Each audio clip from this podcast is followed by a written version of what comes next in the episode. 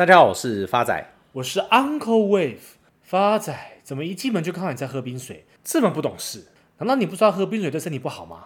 不是啦，Uncle，天气那么热，我就不信这种天气下哪个年轻人不喝冰水？难道 Uncle 都没有年少轻狂，曾经不懂事过吗？讲到这个不懂事，Uncle 就不禁想到高中的时候跟朋友一起来台北玩，那时候台北车站的天桥上面有很多算命的摊位。正当 Uncle 跟友人走过天桥的路途当中，突然被其中一位算命师拦住。此人身穿黄色长袍，背插两面令旗，他的胡须长到可以一路从天桥上垂掉至承德路上。所以，Uncle 下面的车经过，是不是感觉像洗车一样？这不是重点，重点是那位高深莫测的算命师帮我朋友算了一卦。只见他语意坚定的对着我朋友说：“你可以活到九十九岁。”话音刚落，Uncle 的朋友一个翻身，直接从天桥跳到承德路上。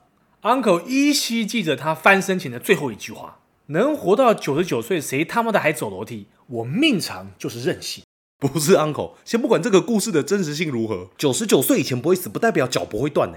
不过话说回来，谁没有年轻不懂事过？就像近期网络上爆红的影片。山道猴子的一生，短短不到十天就突破五百万以上的浏览次数。这部影片讲述的内容是一名热爱玩车的年轻人，主要的工作就是在超商打工。因为虚荣心作祟，在背负学贷下又贷款买重机，面对已经吃紧的财务，又打肿脸充胖子替女朋友出钱买车、贷款改车。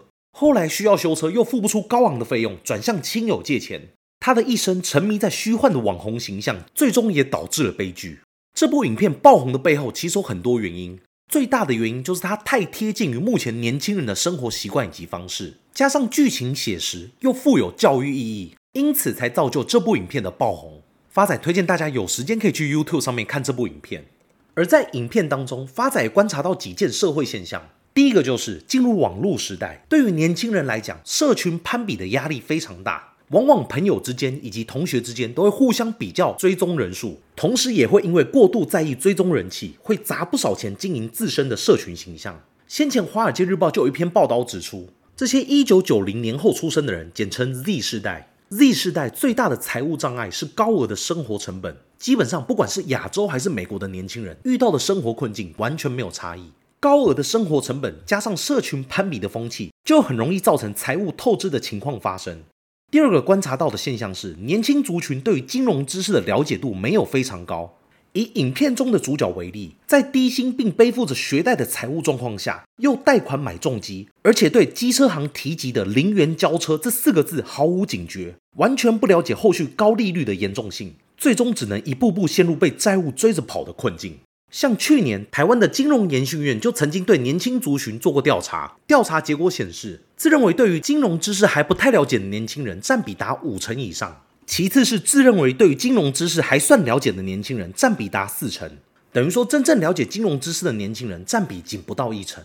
第三个观察到的现象是，影片中的年轻主角对于长远的职涯规划缺乏思考。大家要知道，人不可以不开源、不节流，又同时满足所有消费欲。主角持续增加消费的同时，对于如何提高自身能力以拉高薪资水准，缺乏长远的思考。山道猴子的一生这部影片展现了年轻人的困境，除了受到消费主义以及社群环境的影响，对于金融素养的缺乏，甚至引起连锁效应，包括对于利率没概念，对于借贷没概念，最终只能走向以债养债的恶性循环。Uncle 以专业的角度认为，正因山道猴子的错误理财观，才造就他穷困的一生。Uncle 在此整理四点，山道猴子遇到的理财致命伤。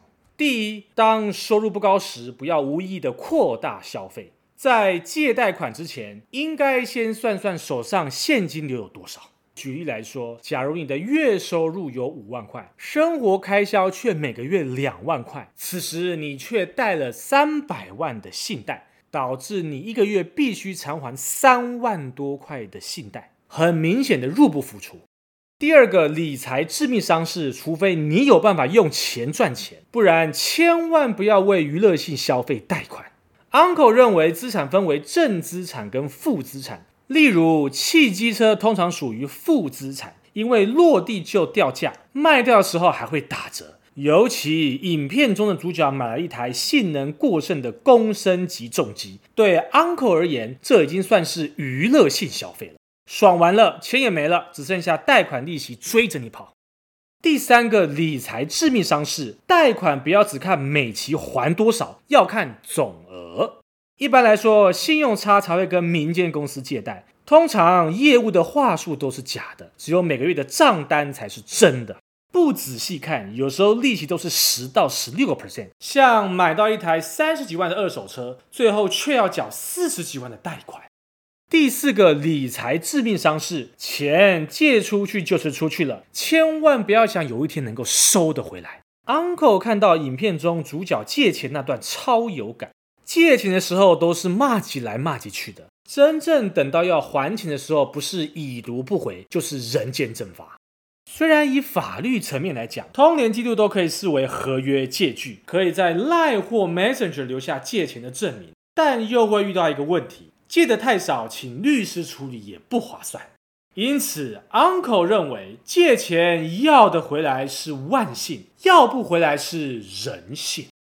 第五个理财致命伤是没钱没能力的时候，千万不要把自尊心放太大。心理学告诉我们，自尊心超过实力就容易自卑，不仅容易将关心自己的人都推开，甚至还容易做出一些短期很爽，长期可能会伤害自己甚至无法挽回的事。像很多失意的人都喜欢自我膨胀，目的是为了得到他人羡慕的眼光。就像很多网络上不懂事的年轻人都喜欢全额贷款买宾士 C 三百，可是加油却加三百块。这就是一个非常好的例子。当没有能力，就不要做出超出自己能力以外的事。值得一提的是，近期在台股上也发生真人版三道猴子的案例。因为随着当冲的开放，加上网络资讯越来越发达，造就了不少少年股神。